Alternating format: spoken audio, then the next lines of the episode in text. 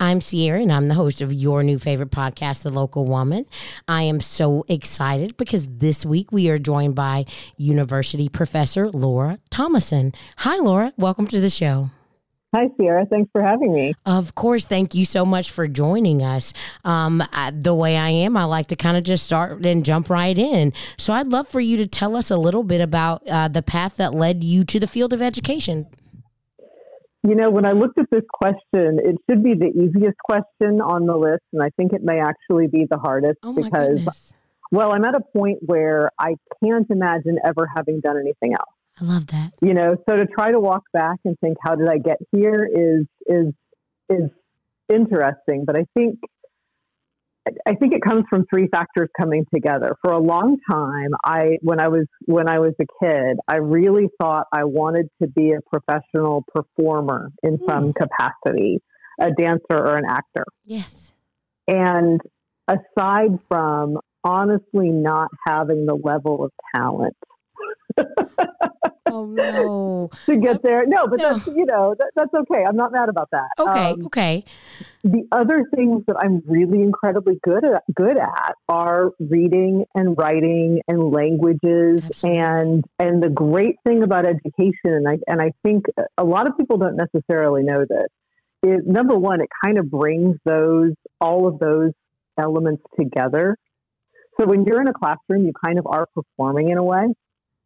And Yes, a lot of people a lot of people don't recognize that a lot of educators, by no means all of us, but a lot of us are introverts, which I very definitely am. Mm, And it doesn't seem like a natural fit. But the great thing about teaching in a classroom is it allows you to kind of manage and and meter out your energy.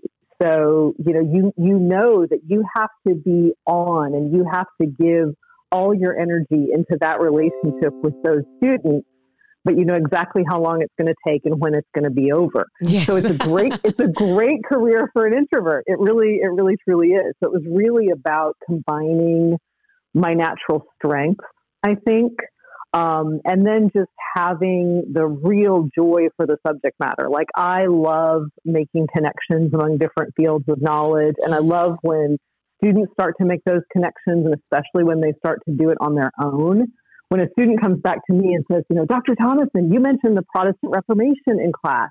And then I went to World Civ class and he talked about the Protestant Reformation. And it all makes sense now. yes. it's so exciting when that happens. Well, and I also think it's great because uh, just to start off, you reformatted your experience. So often, when people find that they're not exactly excelling in the manner that they want to in a certain aspect of their life, they give up. But you didn't. You said, Well, I have these talents. What can I use these talents for? And you found another way to make that happen in your life. That to me is an inspiring message in itself.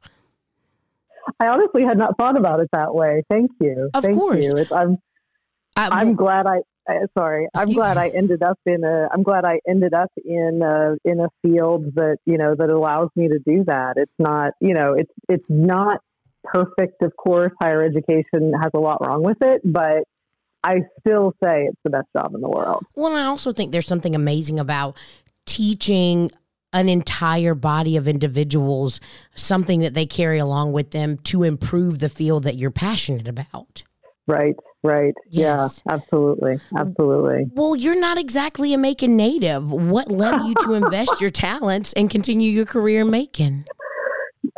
this is going to sound a little bit cynical. Um, the the truth is that in, in, in my field in, in English, because it's, jobs are very very competitive, Yes. and and tenure track jobs at the university level are quite scarce. You have to be prepared to go where a job is. Yes. yes. Um, so that was really the that was really the point of view with which I went on the job market when I got out of grad school. You know, with that level of flexibility to say, okay, I'm going to go where I'm going to go. At the same time, I don't think I would have stuck around if I didn't believe in the mission of the school. You know, if I if I weren't energized by the community. So I don't want to sound completely, you know, self-interested or mercenary about the whole thing. um, I I think Macon in general and and Middle Georgia State maybe in particular um, are kind of best kept secrets. Yes. You know, there's so much great stuff going on at MGA. There's so much great stuff going on in Macon. And little by little, I think the word is getting out. But having been here, you know, coming up on 15 years, I think, um, sometimes I, I still feel like, sometimes I feel like we still have so much left to do. Sometimes I feel like people should really know Macon better and know MGA better.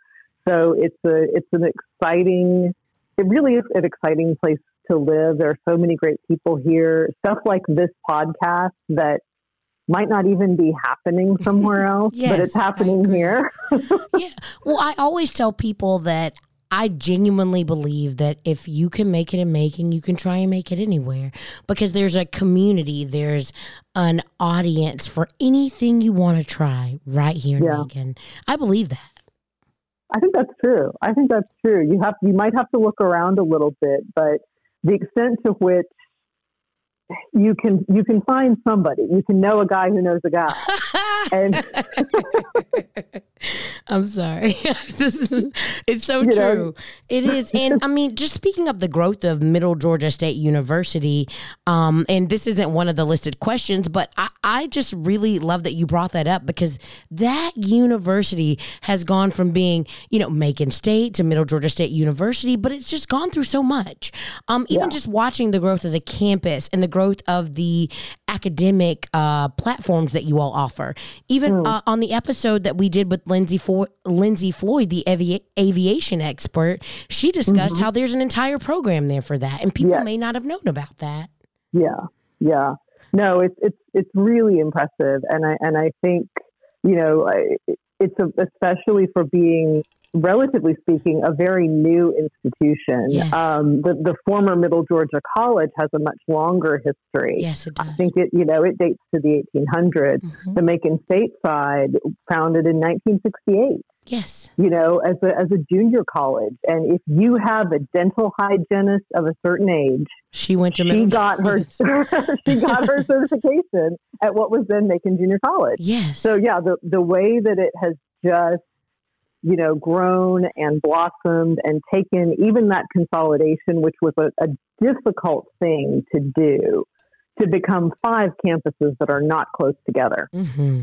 And, you know, and try to construct a unified identity out of it. The extent to which we've succeeded with that, yes. that we're, con- you know, we're constantly working to, you know, to meet students' needs better. And, and I think, meeting some needs in the community that probably are not getting met elsewhere in terms of access to higher education. Yes. Well, in addition to uh, the courses of studies that we've mentioned, you all offer also offer an international studies program and you lead that program. Would you share more with us about your experience? Yeah, I love to talk about this, quite honestly. yeah, um, well, that's and, what I've seen you talk about most on Facebook as a, a, follower of you on Facebook. Excuse me. Right, absolutely. Um, so I was this actually my my position with um, international programs at MGA was a direct outgrowth of the consolidation and the idea that there needed to be one person who was responsible for study abroad programs as well as international student services. And at, at, at bigger universities with, with more programming in both of those areas, that's kind of the traditional division. You have people who do study abroad, people who do international student services, yes. and then there'll be sort of a supervisor over all of it. So I am the entire team. oh, my goodness! I, I, have I have I have the supervisor. I am the staff. I am I am a one person off, office, so it, it does stay busy, but it's it, it's again just very satisfying because you're helping students out with things that they need. You know, on the international student side most of the work that I do is helping students understand and work within the American immigration system. Yes. And all, and also with health insurance. I mean, health insurance barely makes sense to American citizens. It absolutely makes no sense. Uh, it it absolutely makes no sense to me. I'll say yeah. that much. Yeah.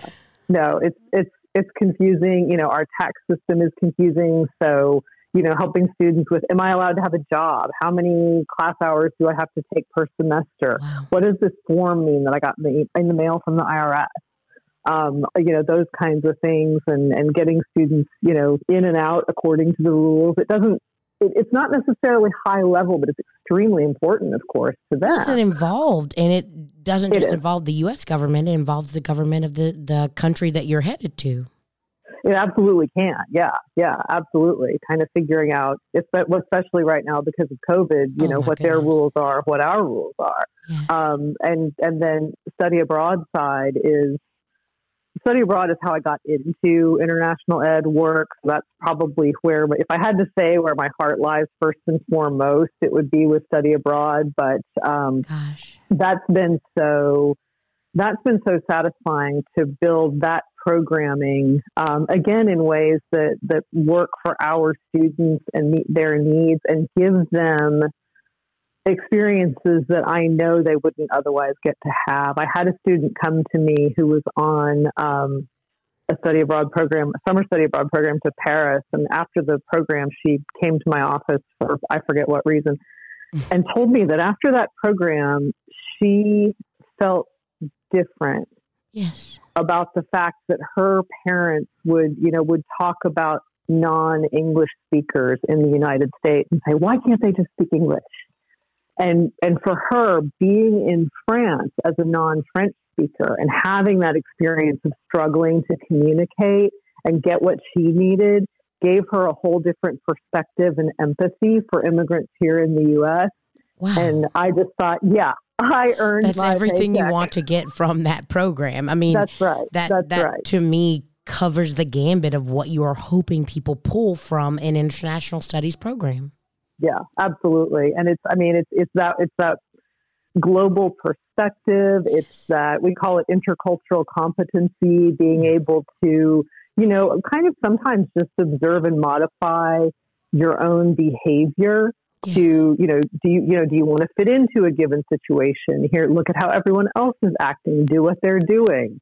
That's a real oversimplified version of intercultural competency, but I don't think it's wrong no. um, and and you know, of course, the opportunity to put academic content in an overseas context because you know you're you're going to take a class, you are getting a grade, you are earning credit, so the academic component is is strong. But just having that challenge of being in an overseas environment, having for some students it's their first time really being independent yes. you know if they if they live at home normally they're away from home for several weeks and going to the grocery store and you know things have different names and where do you buy the such and such it's it's the small stuff but it makes a huge difference for them Or you get to oversee so much growth in Yes. people, um, whether it be their understanding and again increasing their cultural competency, but also just them as a person, like believing that Yes. they can do these things that they never imagined that they would be able to do, especially when you're coming out of an area like Macon.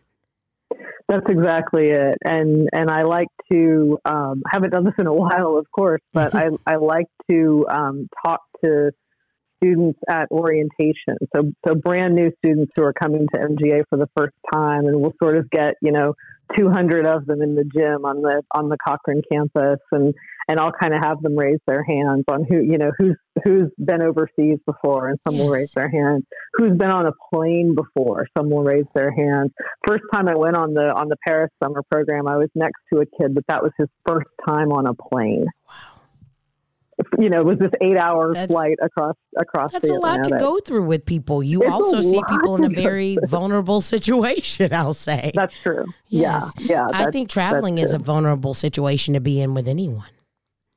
It is. It is, and it's it's hard on. It's legitimately hard on your body and your brain. You Yes. get there and you're jet lagged, and everything is new. And and being that being that person who is that one solid connection that they can count on. Um, I try to be as successful with that as I can, and I'm certainly aware of what a huge responsibility.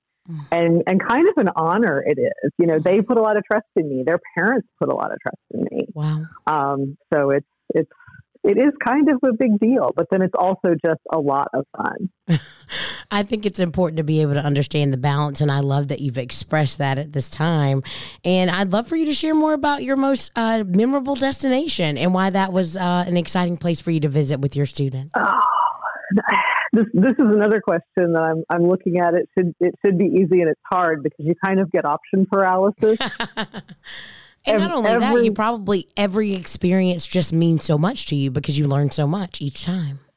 That's exactly it. And every every trip, even if it's the same even if it's the same destination, even if it's the same activities, it's a little different each time. Um, I'm I'm going to punt on this question and say that I'll say it this way: um, when I started doing study abroad, I was I was on a summer program to Paris for three years, um, three years or four years, and I've loved France and French culture since I was a kid. Mm um, probably connected to starting ballet when I was young. Um, I'm not sure, but my guess is that's probably kind of where it came from. So I loved France before I ever went there. Uh, and then, and then actually, you know, getting to experience it. I, I went on study abroad as a student myself when I was in grad school, and then, and then leading this program um, was just was, was sort of confirmation. Yes. You know, I, I felt like I knew what I was going to get. I knew what to, what to expect. I knew I was going to have a good experience, and of course, I wasn't disappointed. Um, I mean, Paris is incredible. What can you say? It's the number one tourist destination in the world for a good reason. yes, I mean, it's one. I've never been to Paris, but I actually have a friend who will be moving to study film in Paris um, oh, at the wow. end of the year. Of course, it was delayed due to COVID, but I'm so excited for her, and I'm excited to get to visit her because it will be one of well, it will be my, uh, definitely my first time there, and um, I, I guess I'll have to come to you for some advice. I will be ha- I will be happy to do that. I'll yes. just say take your best take your best walking shoes. Oh my gosh. Um, that's that's that's number one. Take your best walking shoes. Right. Um, but I, so so the program that I'm involved with now, that's also a summer program, uh, is based in Waterford, Ireland, and travels around um, the, the the island, the Republic of Ireland. So yes. sort of the bottom the bottom half, so to speak. And if if I loved if I love Paris instinctively, I've learned to love Ireland. And so in some ways, I love it more. Oh. Because I've had to, you know, because I've had to sort of work to understand it. Um, Irish culture and history is so long and so rich and so complex. Yes. I still don't feel like I have a grip on all of it. But Irish people are incredibly welcoming. You know, they they they want to know about you. They want you to know about them. They're always happy to see you coming. Um, so it's it's a it's a lovely lovely place to be. And of course, there between Paris and then Ireland, the environments could not be more different. I mean, if you think about about Paris as a as a metropolitan city, and then think about Ireland as a very rural country, um, in those respects the the environments are really different. So it's at the end, your question is unanswerable, and I think I may not, I may not yet have been to my most memorable destination. There are a lot of places I want to go that I haven't been yet. Oh, I love it. Thank. Well, I I still like what you've added to that question because what you've said is it sounds like you just love the journey. I do. I really do. Yeah. I mean, no, that's that is true on a literal level. I love to fly. I love trains. Um, I love I love the Paris Metro. You know, the underground train system, which yes. is dirty and smelly and crowded, and the Parisians themselves. Are you a New Yorker or are you a Parisian? Wait, hold on. I love it. No. Well, see, these are things that people wouldn't know. I mean, but I I really do believe that people get the most out of an experience when they engulf their self in the culture as best they can. Absolutely. Yeah, absolutely. I totally agree. Yes. Well, today we hear a lot about the importance of pursuing careers in science and technology. How do you feel that education in humanities will remain relevant and important in the new digital landscape? It's it's such an important question to ask because education is such an investment of, of time and resources that that humanists have to be able to make a case for a relevance. Mm-hmm. I my best case for it is we might say this is going to be an oversimplification, but I'm going to go with it. We might say science and technology solve problems. Humanities makes connections. Again, that idea that that we need to be able to understand context. We need to be able to to knit information together, to analyze it, to synthesize it, and often that'll take us across boundaries. I, I think humanities is, is divided into fields: English, history, what have you. I almost want to say for convenience, or, or because there's no time to study everything. Absolutely. But the but the boundaries are blurry. You know, when you study literature, you learn history, and vice versa. When you study philosophy, you understand literature better. Um, when you study history, you understand philosophy better, and so on and so on. So the more information that's coming at us, to, to touch on the digital aspect, the more information that's coming at us, the more valuable a humanities education is. I was spending time very wisely this afternoon watching Peaky Blinders on Netflix. Yes. And in the last the last episode of the last season, I watched it an hour ago, and I've run out of Peaky Blinders episodes, and I'm without oh, direction no. in life. Oh. It's tragic. It's I not hate to tragic. see a good show end. Man, I tell you what, um, there is hopefully another season coming, but in this in this last episode, there's a whole plot line about a member of parliament who is a fascist and who's trying to launch a fascist political party in Britain. Yes. And and my brain is just tick tick ticking while I'm watching this. Winston Churchill is a character in the series, so I'm thinking about what I really know about Churchill. I'm listening to this this um, this fascist MP character, and quite honestly, thinking, okay, those producers made him sound like Donald Trump on purpose. Yes. He doesn't look anything like Trump. He looks like I'm not sure who Freddie Mercury, maybe, but, But, the bombastic he manner in which yeah, he's exactly. communicating. Exactly. The the visual style of the posters they show in the show for him, I'm thinking about is that really legitimately 1929, 1930 Yes. type style, graphic design style? Um, you know, in short, I mean, I'm joking about like spending my time wisely. I'm putting probably a lot more brain power into Peaky Blinders than than anyone should. but this is what a humanities education gives you Yes. it gives you not only the, the analytical turn of mind, it gives you pieces of evidence to think about and call upon and say, okay, I see that. I think I see what you're doing here. Does it check out with other things I know in my own field or in other fields? Well, I also think the importance of. St- well, today we hear a lot about the importance of uh, careers, pursuing careers in science and technology. How do you feel that education and humanities will remain relevant and important in our new digital landscape? It's such an important question to ask because education is so high stakes for the students, right? Yes. everyone it's it's it's expensive in terms of money it's expensive in terms of time so so we have to humanists have to be able to make a case for our own relevance i think we owe that to our students um, in a in an important way yes. and and i and i think my my impression which which may be biased is that the science and technology fields are are about problem solving. They they can be narrowly focused. Um, humanities is really about connections among ideas, even even among and between fields. yes. So if you if you study literature, you learn a lot about history. And studying history makes you understand literature better. If you study philosophy, you understand history better. If you study art, so much of what I've learned about religion, I've actually learned through art history, for example. You know, so much Renaissance art doesn't make any sense if you don't know anything about about Catholicism.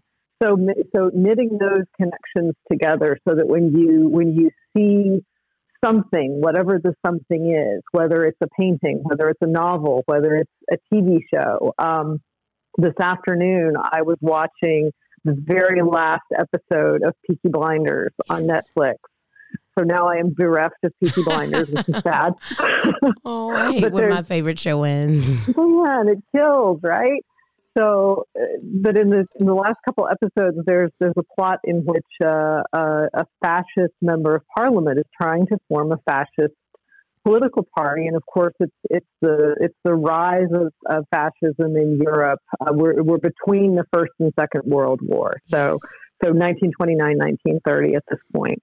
And and I could not watch this episode. Actually, I, I haven't been able to watch any of the show without sort of checking the details. Yes. So looking at this fascist character and and listening to how he the message that he delivers and and thinking I have to think the producers made him sound like Donald Trump on purpose. Just completely Didn't look at- bombastic and Yeah, yeah. Doesn't look anything like Trump, um, but but sounds like him in what he says, and, and the style of the posters they give him in the show. And I'm thinking, is that really, you know, does that match 1930s type style graphic design for Yes. real? Were people really doing the Nazi salute back then? Because they are in the show. Um, even really tiny little details. The the, the main character, uh, Thomas Shelby, smokes all the time. So you see him flipping open his cigarette case, and I promise you, there's there's a close up once or twice where you see the cigarettes and they have filters. And this really only proves that I'm a tremendous nerd. But I went and looked up when cigarette filters began to be mass produced. yes. And I'm pretty sure he would not have had filter cigarettes in 1929. Based on what I read. You caught him. You I caught think maybe I did. See, but I mean, now, that's a thing. When you're studying people and when you're studying history, you have to realize that people are going to notice those specifics, those particulars. right, that's it. And and it's it's these are these are such small things taken in themselves. So it's really not about the individual aha, the individual gotcha. it's the it's the habit of mind. It's the idea that these connections are valuable and powerful, and it almost comes down to the more you know, the more you know. And I think humanities education gives you uh, a, a transferable skill set in that respect, where you can adapt to different career paths um, because you have different ways of, of looking at processing information, because you have different fields of knowledge that you can potentially draw on. So it may even give a person more flexibility. You and, and you mentioned the, the digital landscape in particular. We Mhm. now have so much more information coming at us. Um, I mean, I say now because I'm Gen X. I do dimly remember a time before the internet. oh my Um. I did, well, I say that as someone who does as well. I still associate the sound doo doo doo, doo like the AOL login sound with yes. the internet, and it has Oh, yeah. nothing to do with the internet anymore. Not anymore, but but we remember it. Um, but the Absolutely. the amount of information that is coming our way makes it imperative that we have the tools to, to analyze it, to filter it, to make judgments about it, so that we're not just sort of taking in everything that we're fed uncritically. So, I mean, if you're going to expect an English professor to be in favor of a humanities education, but I really am. well, I was even thinking about what my answer to this question would be, which I, I kind of do sometimes when I'm writing out questions. I'm like, Yeah. well, when I'm thinking about it, what what would be my answer to this question? And to me, the study of people will always be relevant. Businesses care about the study of people when you're looking at their interactions on social media, their creation of content. You've got medical schools um, uh, considering uh, individuals who came out with undergrad degrees in um, humanities because they believe those people do transfer well into the medical school setting because those people come with again what you spoke about previously the transferability transferability of skills. Um, there's so many things that they bring to the table in addition to their understanding of science and math that make them quality candidates for the job. Absolutely. There's even beginning to be some some research on cognitive processes around reading and the idea that reading is better than any other activity at producing developing cultivating empathy in a person reading Wow. fiction specifically reading novels and that's something that any humanist would tell you on the basis of a sniff test right oh yeah we all know that's true Well, the science is finally catching up, putting people in an MRI machine and having them read Pride and Prejudice, um, and and finding out that that's actually the case. So I believe that there are experiences that you when you're reading a book, you're going through that with the main character exactly. or the individual exactly. that the author is having lead that story, and so you do develop compassion and you develop you develop empathy. You also develop anger and frustration with those same characters, right. but you're going through that range of emotion, and I believe that that's something that's often missing from connectivity these days, especially if you yeah. look at um, you know, what's happened to us during the pandemic and not being able to connect with our friends, not being able to uh, connect with people in the same way. You know, the humanities have carried us through. The first thing people ran to is Netflix. And when you mentioned something, you mentioned Peaky Blinders. Someone had to do the research in order to create that artistic content. Yes. And that yeah. is why humanities is important. Definitely. You can thank Definitely. humanities for your happiness during the pandemic. Thank you. yeah, stitch that on a pillow. yeah, put that on a. well, in addition to your work at Middle Georgia State University um, as a profess- uh, professor, you're also a professional dancer. Like, if you couldn't do anything more, right? You know, so tell us more about your career in dance and your work in the community to make dance inclusive for all. Well, I, am I'm, I'm going to correct you factually. Oh, um, excuse and, and me. I'll, and I'll, and I'll tell you why. Um, I am not a professional dancer. Oh. And, and in fact, I am not allowed to claim to be a professional dancer. I was quick um, to make you. I, I, you know what? I should probably give people some background on this. I actually first met you at the Howard Community Dance Center. Yes. Uh, when you yes. were leading your dances, because my friend Jessica and my friend Steven, who are your students, invited me to dance. Yes. I went and bought these new shoes. I was ready, and I show up, and these people are amazing. So in my mind, you're a professional dancer. well, thank you so much for saying that. Uh, the, the reason I always have to correct people when they say that is that my husband Daniel and I um, compete in ballroom dancing, and oh. we com- we compete as amateurs through USA Dance. You're a um, competitive um, dancer, not a professional dancer. Okay. That's correct. And because we compete as amateurs, we are not allowed to promote ourselves as professionals, and of course, we're not allowed to compete as professionals. Thank so they you. keep that that amateur professional line really, really strict. So, so I'm, I'm always so picky. No, no, they're so yeah. so picky. They're a little picky. They're a little picky. Yeah, yeah. Yes. No. Well, I appreciate but, you clarifying that. But uh, to uh, to the substance of the question, um, I I started taking ballet when I was nine, and and what I usually say is that I just forgot to stop um, I, I, mean, I've, I've gone away from it sometimes for years at a time and then always come back to it. Um, when I, when I moved here, I moved here from Dallas, Texas, and I had been taking figure skating lessons for a couple of years. Oh, wow. And that makes was, so much sense as far as the fluid movements that you see people doing right, on the, the right. ice. So I was terrible at it. I did enjoy it, but I was terrible at it. I'm I'm much better as a dancer than a skater. But uh, coming here, there's no ice rink year nope, round. Mm-mm and there's no there's no coaching. The closest rink is in Duluth, which is far. And I said, okay, you know, I've wanted to try ballroom dancing, but I need to limit myself to one expensive hobby at a time. So if I'm moving to Macon, I have to give up skating, but I want to start doing ballroom.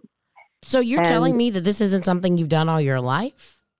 I've I've danced in some form almost all my life, okay. and I've done and I've done ballroom I guess uh, about 15 years now since I've been living here. Okay, okay. And in my mind, you all are just that great. I can't, I can't imagine you. you. So like when I found out you were a pes- professor as well, I was like, wow, she's doing so much. Like uh, I don't know how she has time for all of this.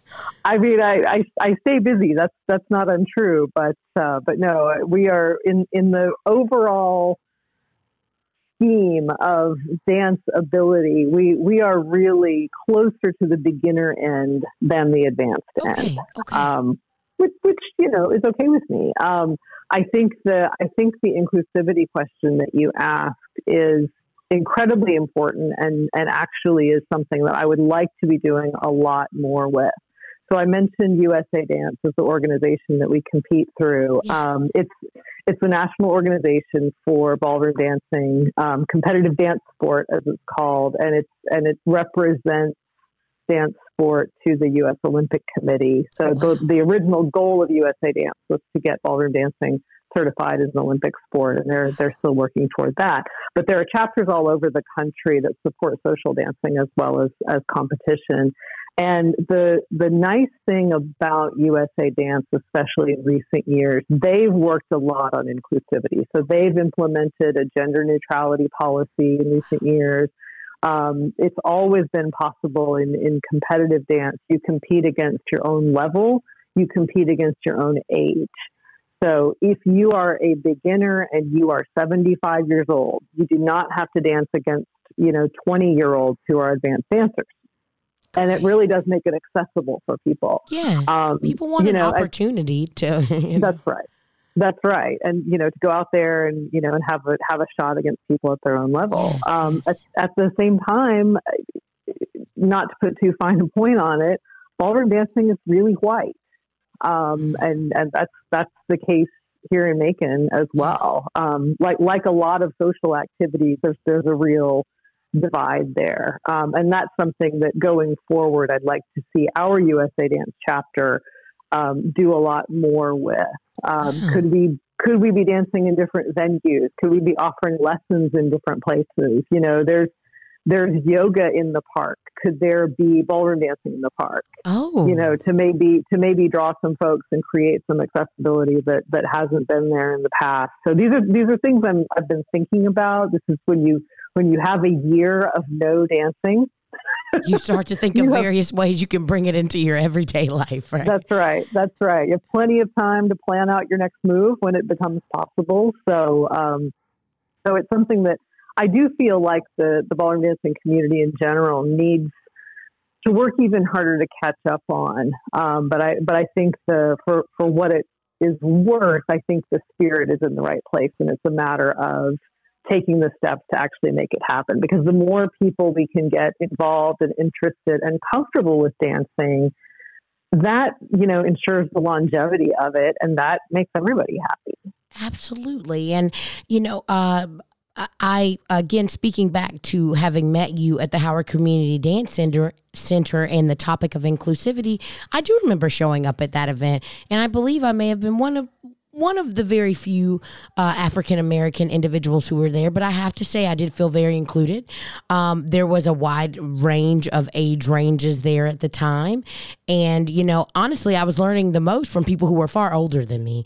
They knew all the dances that you brought up. They were so ready to get you out on the floor, and they were passionate about you learning about dance.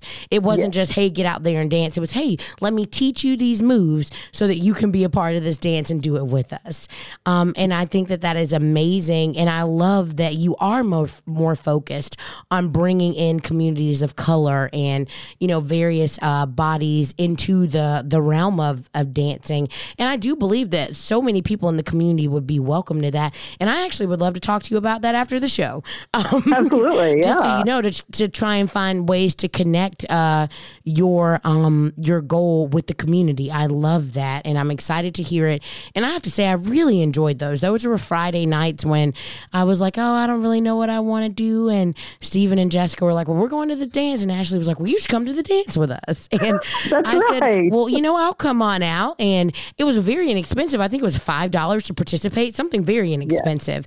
And you know i would come out and we'd be there for about three hours.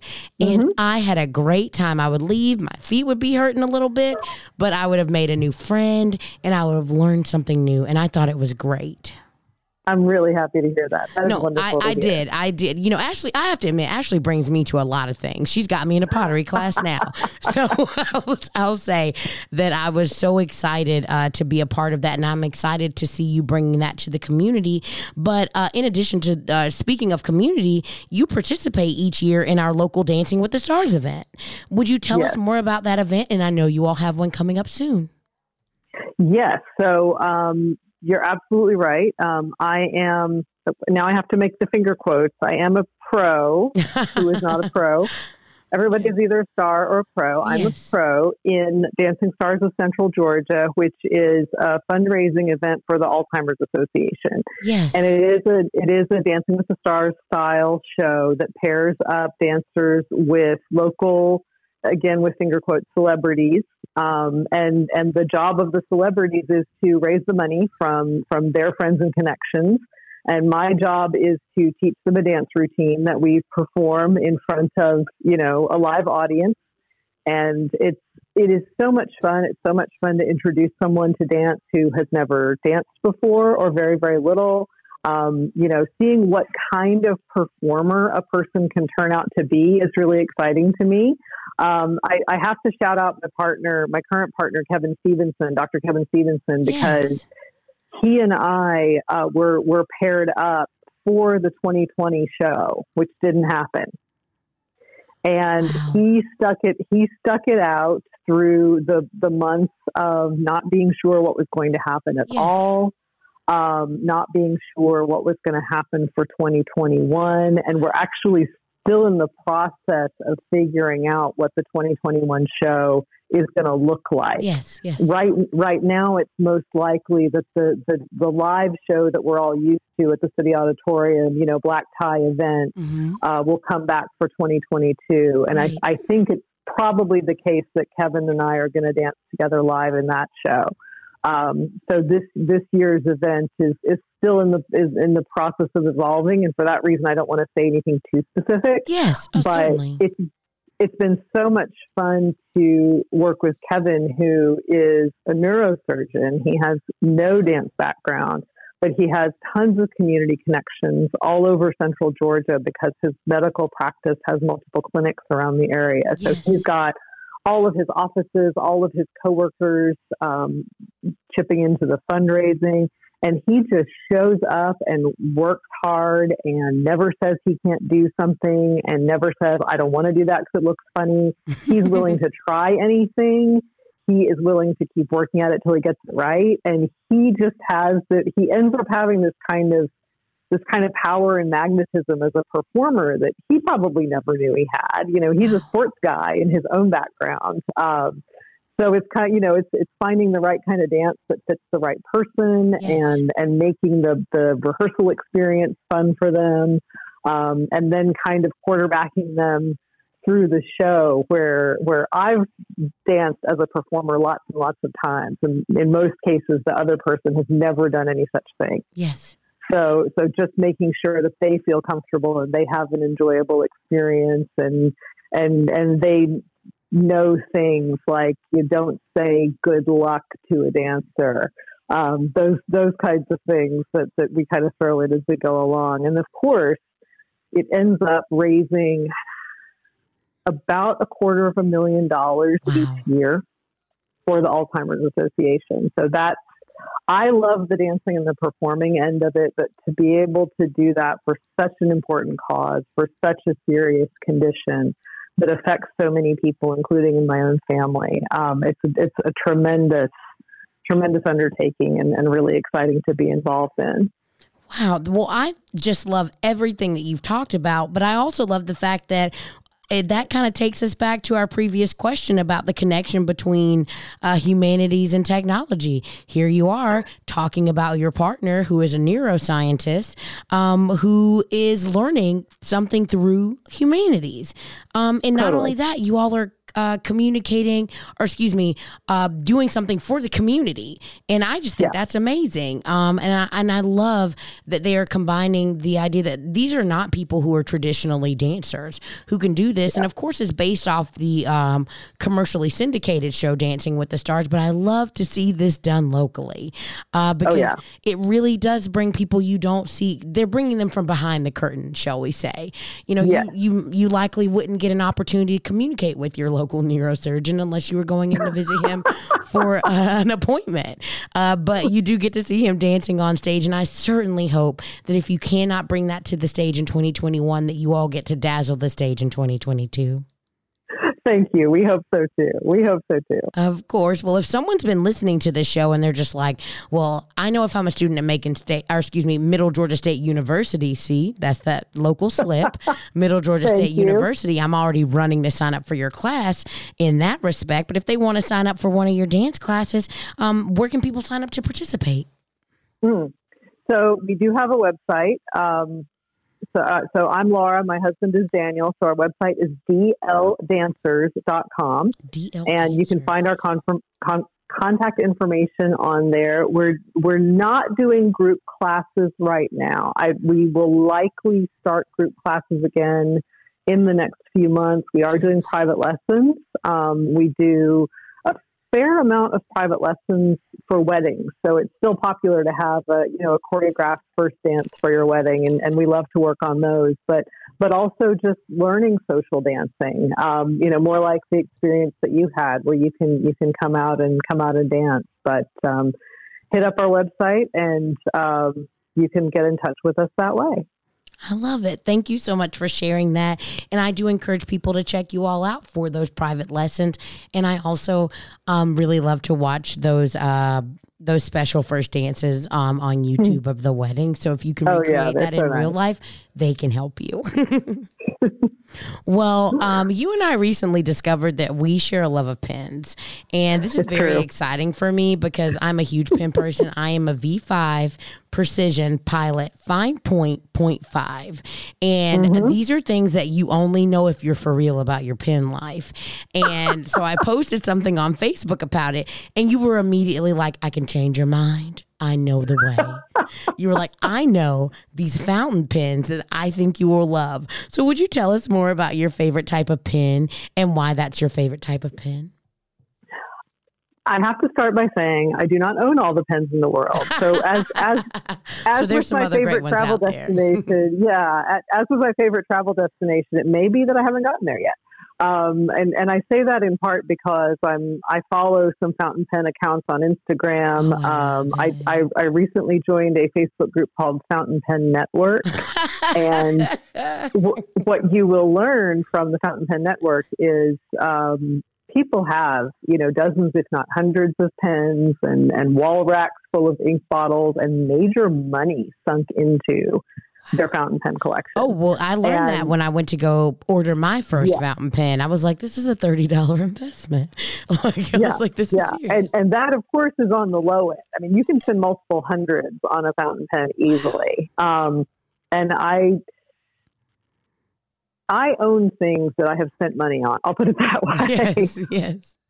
But I don't ever, with something like a pen that I want to carry every day and use every day, and I think this is particularly a factor for women because our clothes don't have pockets. Yes. So immediately you have where am I going to put the pen that it's Ooh. not going to get lost or scratched or broken. Um, I I go to the I go to the budget end of the scale, and I would I, I'm gonna say right now that my my favorite pen is the Lamy Safari. Oh gosh, it sounds it's. Twenty to thirty dollars. I bought mine three, four years ago, maybe more. Okay. Um, I still use it most days. I carry it most days. It is just a workhorse. It's, it's this is the pen of fancy. pens. It is. It's not. It's not even shiny. Um, but it's just. It, it it just doesn't quit, and it's light. It's nice to write with. It's not slippery. How's the point on that pen? How's the point?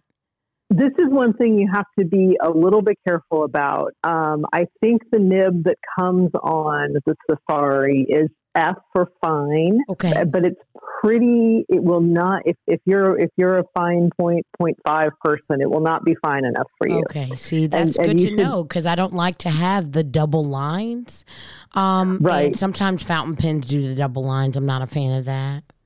Yeah. If you're a, a like a flex nib or a stub nib yes. that is supposed to do that is mm-hmm. one thing. But if you just want a skinny line, if you get like an EF mm. extra fine, it'll it'll get closer to that. But it's clear that there are variations among brands. So a fine in one brand is not necessarily a fine in another. So I'm true. okay with the fine in the Lamy because I write big anyway it doesn't quite matter what I'm writing with. I just write big, so yes. it, it, it doesn't matter so much. But I just I it's it's like I said, it's not flashy. It's but it's not expensive. It will it will live forever. A lot of people love the Pilot Metropolitan. Oh. My Pilot Metropolitan leaks, but I think I just got a bad one. Oh, okay. So this is not a I'm this thinking, is not a general thing that you have to be concerned no, about with that pen. No, no. I, I think I just happened happened to get a lemon. Um, oh. So I may I'm thinking about you know ordering another one and, and seeing if it does better. But mm. to uh, to anybody who's saying you know I want to buy my first fountain pen, what should I get? I'm going to say get a Lamy Safari. Oh, I love it. Thank you so much. I love that you shared that with me. I am now slowly venturing into the fountain pen lifestyle. Again, I've mm-hmm. Always been a pilot girl. Um, I'm not a Sharpie or a Bic person, and it's really uh, offensive to me that everywhere I go, people use those particular pens. because again, when you went back to mentioning that people say fine point and it means something different everywhere, those are two yep. examples of people who say fine point and they don't know anything about what it's about. I've never seen a fine point from either one of those pen companies, and it's so frustrating. Uh, but th- those are just two universal pens. But I've fallen in love with the Pilot pen. I am slowly transitioning into the fountain pen lifestyle as my pocket can afford, and mm-hmm. will, you know. But I also like to bring up the fact that with the the fountain pens, when you can use a pen for three years, three years, yeah. You don't have yeah. pens right now that you can use for three years, so this makes the investment worthwhile to me, that's exactly it. You know, you get it's it's a bigger upfront investment. So you buy the pen, get a converter, so you don't have to buy cartridges. Yes, yes, get yes. a bottle of ink because a bottle of ink is cool, and um, yeah, just just go to town. Just keep re keep refilling it. And and I don't. Have you read Little Women? I have. I have. Yes. So that was so one of those sixth grade sixth grade must reads. absolutely. So this is uh, this is my personal shtick is is is Jo March from Little Women, right? This is your thing. She has, this is my thing. She has short hair, which I do. Yes. She has an inappropriately older husband, which I do, and she has inky fingers, which I often do. Yes. So I'm Jo March, and I feel good about that. See, I think again humanities influence life connection. Yes. I love it. connection right there, See? right there. And speaking of connection, where can people connect with you online? You've given us the lddancers.com. Is that where you'd like for people to try and connect with you, or do you have any other social media or Facebook information you'd like to share? So I am on dldancers.com. Um, I have a professional website that is lauraethomason.com. I, I will tell you for both of those that, that my main um, strength in keeping up a website is failing to keep up my website. So i you will you will get there and you may see that it's a little there may be some dust or cobwebs. Um, well, you'll but, notice the local woman has yet to get their website going, but we're working towards it. We're working towards it. that makes me feel better. That no, please, feel better. Please um, feel better about it because we are really it's it's a whole thing for us. We are trying real hard though. We hope to get there soon but what I will say is, um, if you, especially on DL Dancers, if you email me, my email address is listed, or I think we even have a contact form. Um, I will always respond to those. Uh, you can sign up for our for our mailing list if you did want to get into our group classes when we go back to those. Um, that's probably the the surest way to connect with me. I'm on Facebook. I don't tend to friend people I don't know personally. Of course. So, um, of course but I'll but I'll put in the I will put in the plug here for our USA Dance chapter, which has uh, a Facebook page. Um, it's US it's USA Dance Greater Macon chapter six zero five nine. Six zero five nine. You can search for that on Facebook, and um, and I'm I'm one of the administrators on that page, so kind of an indirect way to find me and find dancing at the same time. Thank you so much for joining me today. You've gone through some technical issues with me. so you all probably won't hear that on your end, but we've gone through some technical issues over here, and she's been an incredible sport through the entire thing. And I so appreciate you sharing your work with Middle Georgia State University and also your uh, profession as a competitive dancer uh, with us today. Well, it was absolutely wonderful to talk to you. I'm thrilled to have had the opportunity, and I thank you so much. Of course. And we're actually going to go out together today. Thank you all so much for listening to The Local Woman. I appreciate you all every time I hear a little bit about uh, what you all love about our episodes and what you all are enjoying as far as our content. Continue to check out our Facebook and our Instagram. And thank you all so much for listening. Have a wonderful week. Bye bye.